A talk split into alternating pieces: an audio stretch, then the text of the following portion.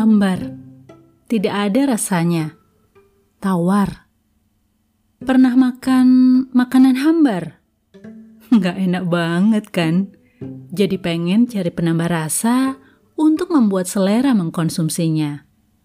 Dikasih garam kek, gula kek, cabai kek, dan lain sebagainya. Nggak cuma makanan yang mengesalkan bila hambar rasanya. Demikian pula dengan hubungan. Minimal standar lah. Tapi kalau sudah hambar, puh, susah deh. Harus ada yang mengupayakannya biar ada rasa lagi. Tapi namanya juga hubungan, tidak bisa hanya satu pihak. Mau pakai segala macam jurus, jika pihak satunya tidak mau, ya tidak akan pernah berhasil. Let it go.